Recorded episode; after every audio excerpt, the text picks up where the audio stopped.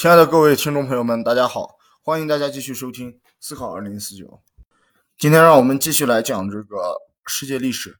那么前两期节目呢，我们已经把这个世界历史概览以及它的石器时代、远古时代的内容已经讲完了。今天开始呢，进入到文明阶段。那么首先就是文明的兴起。上一期节目呢，我们也预告了，今天的节目呢，主要分为城邦、国家、城市与贸易，然后是这个宗教和哲学三大部分。好的，我们一点一点来看。首先是城邦与国家。文明的诞生呢，必须依赖于稳定的农业地区，因此农业的出现引起了少数的转变，少数主要的转变。因为农业的生产呢，带来了充足的粮食，使得人们不需要再从事啊这个狩猎与游牧性的活动，亦使得人口密度可以大量的提升。逐渐的，人类的社群呢开始出现了分工，在农业生产稳定的条件下，开始出现了因此而产生的相关产业，比如像农具、犁、靶的这个制造，以及出现在手工业啊、呃、当中的这些器具。又因为人类的社群呢需要管理与规划，政治性的需求呢因此诞生，从而出现了早期的国家。所以这个 state 国家这个词呢有很多个定义啊、呃，我们知道这个最伟大的社会学家韦伯以及伊里亚斯呢，将其定义为一个啊、呃、一群有组织的人群合理的独占着某一特定的地区，呃的这样一个定义。国家与边界的守卫，其中一个重要的例子呢，便是这个中国的万里长城啊、呃，整个长城的这个长度呢，达到了六千七百多公里，早于公元前三世纪就已经开始修建，以保卫中国呢免于免于这个外族的侵袭。其呢曾经数次重建与扩建，在公元前三千五百到三千年间呢，首批的国家在这个美索不达米亚、古埃及以及印度河谷出现。在美索不达米亚呢，存在着三千多个城邦，而这个古埃及呢，它是呃先有这个国家，而没有城镇。啊、呃，城镇呢，在国家兴起之后很快冒起。一个国家呢，需要军队来保卫它的领土，而军队呢，则需要官僚机构来负责维持。唯一的例外便是印度河流域的文明，因为该处的国家呢，并没有证据显示曾经有过军事力量。在公元前三千年至两千年前啊、呃，这个两千年间呢，在中国地区也出现了许多个小型的国家。而在此时呢，中东地区的国家呢，已经开始爆发出了一些战争。世界上的首条和平条约，这个卡迪卡迭什合约，在公元前一二五九年由赫地人与古埃及人所签订。这古埃及人呢，我想不需要做过多的说明。这个赫地人呢，我们稍微说明一下。赫地这个词呢，啊，是从英语的这个 Hatti 翻译过来的。台湾呢，一般将其译作西台。它是一个位于安纳托利亚的亚洲古国。讲这个赫地语的赫地人呢，和前二十世纪迁来的讲印欧语言的这个涅希特语的涅希特人呢，共同创造了这个赫地国家，在前二十世纪兴起于小亚细亚这一古老的文明地区。小亚细亚它是古美索不达米亚文明与爱琴海文明的桥梁与纽带。这个赫地人呢，便是一个习惯于征战的民族，世代呢征战于呃这个亚述地区和爱琴海地区。这种世代的征战呢，使得赫地人呢认识到没有强劲的军队那是不行的。赫地的历代国王呢，都拥有一支人数多达三十多万的军队，他们的武器十分先进啊、呃，一般使用短斧、利剑和弓箭呢作为他们的这个啊、呃、进攻的利器。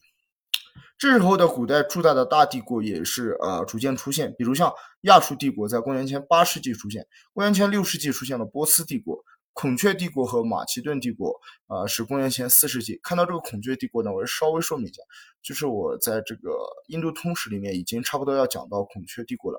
啊，希望对这个印度历史感兴趣的可以多去留言一下。然后就是中国这边的秦帝国和帕提亚帝国，在公元前三世纪左右出现。罗马帝国呢是公元前一世纪出现，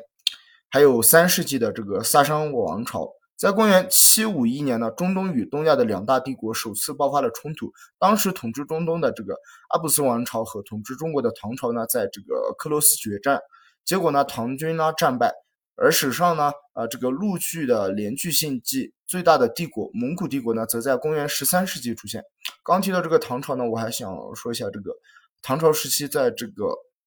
青藏高原地区呢，还出现了吐蕃王朝啊，啊，特别有有名和这个有意义的一个王朝啊、呃。那么感兴趣的也可以去了解一下，或者留言，我看到也会给大家回复，或者制作专门的节目来给大家讲述哈那些历史。此后呢，大部分居住在东欧亚洲的人们呢，均是隶属于国家的统治之下。而在墨西哥与西南非呢，也有着一些文明的国家，也就在美洲和非洲地区。诸国呢，不断的扩张扩张，并控制着越来越多的土地与人口。最后一块无主之地南极洲呢，也在公元一八七八年的柏林会议里呢，啊，正式被一些帝国主义国家所瓜分。那么以上内容呢，就是这个文明的兴起当中的城邦与国家相关的内容。再来看城市与贸易。那么十五世纪末至十六世纪初呢，这个达伽马他发现了印度航线，为欧洲带来了大量的香料。在农业发展的同时，粮仓的产量也大增，因此不从事农耕的人们也可以获得粮食，而城市呢也因此出现，城市成为了国家的重要地区，而居住在城市里的人们呢几乎都不从事农业生产。城市有许多附近的啊、呃、香蕉地区获得它的食粮，而作为回报呢，则为香蕉地区提供了这个军事力量，保卫它的财产。城市的发展呢，导致了文明的诞生。首先就是下美索不达米亚的苏美尔文明，公元前三千五百年左右。其后呢是尼罗河流域的埃及文明，公元前三千三百年左右，和黄河流域的华夏文明，公元前三千三百年左右。接着便是印度河流域的公元前两千五百年的文明。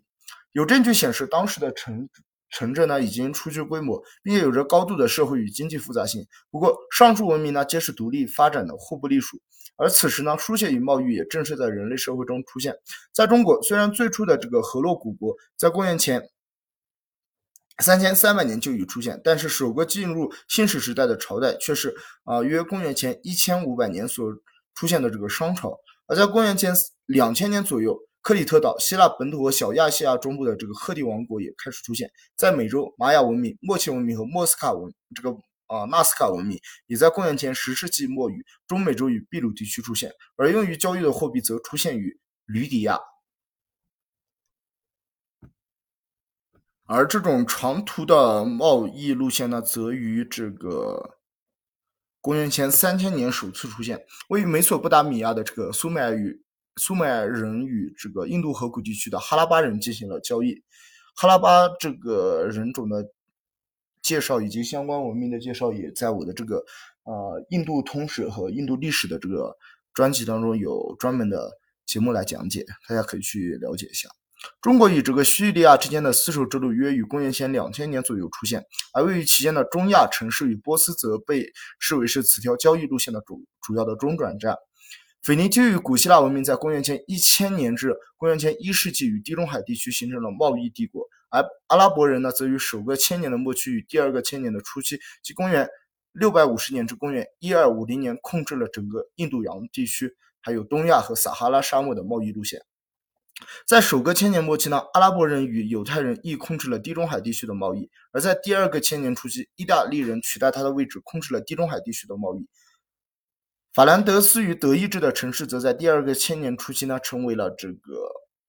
北欧贸易路线的中心，在任何的地区，主要的城市皆处于贸易路线的枢纽地带。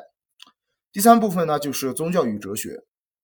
新的哲学与宗教呢，在东西方世界不断涌现，特别是公元六世纪左右，无论何时，世界上均有着不同的宗教，比如像印度的佛教与印度教、波斯的沃教等早期的主要宗教，而闪米特诸族呢，也在此时开始冒起。在中国呢，人们至今呢，仍然受到儒释法